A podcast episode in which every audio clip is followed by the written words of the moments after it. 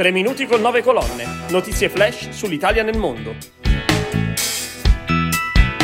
Il viaggio delle radici del giovane artista italo-argentino Maxi Manzo, che lo ha portato a riscoprire le sue origini e a vincere il premio Flaiano con il progetto El Vestido de Dora.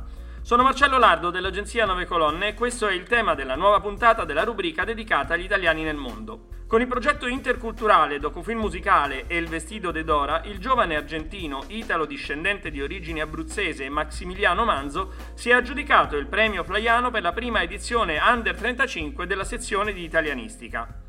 Classe 1987, nato a Mar del Plata, Maxi Manzo in questo documentario ha raccontato l'esperienza del percorso di ricerca delle proprie radici, cercando di arrivare a tutti gli italiani discendenti, figli e nipoti dell'emigrazione che ha visto protagonista il nostro paese e invogliarli ad andare alla scoperta del proprio retaggio. Un premio che il giovane artista ha voluto condividere con i tanti italiani all'estero. Ascoltiamolo. Ho provato un'emozione forte perché questo premio eh, ho voluto condividerlo con tutti gli italo-discendenti, con i giovani della collettività italiana all'estero.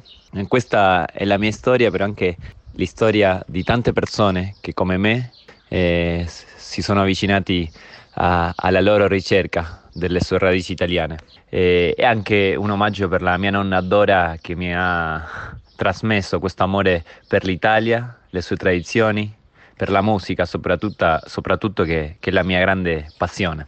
Il progetto tratta il tema degli oriundi italiani residenti all'estero che compiono questo viaggio di ritorno in Italia per ritrovare la propria identità individuale e collettiva. I nipoti degli italiani sono in grado così di ricostruire l'albero genealogico, di connettersi con le famiglie italiane e di comprendere da dove vengono percorrendo i paesini di cui tanto hanno sentito parlare nei racconti dei loro nonni. Quanto è importante il turismo delle radici per gli italodiscendenti ce lo spiega lo stesso artista. In molti casi il turismo delle radici significa risanare eh, o guarire le ferite di un albero genealogico che un giorno fu sradicato per una migrazione forzosa.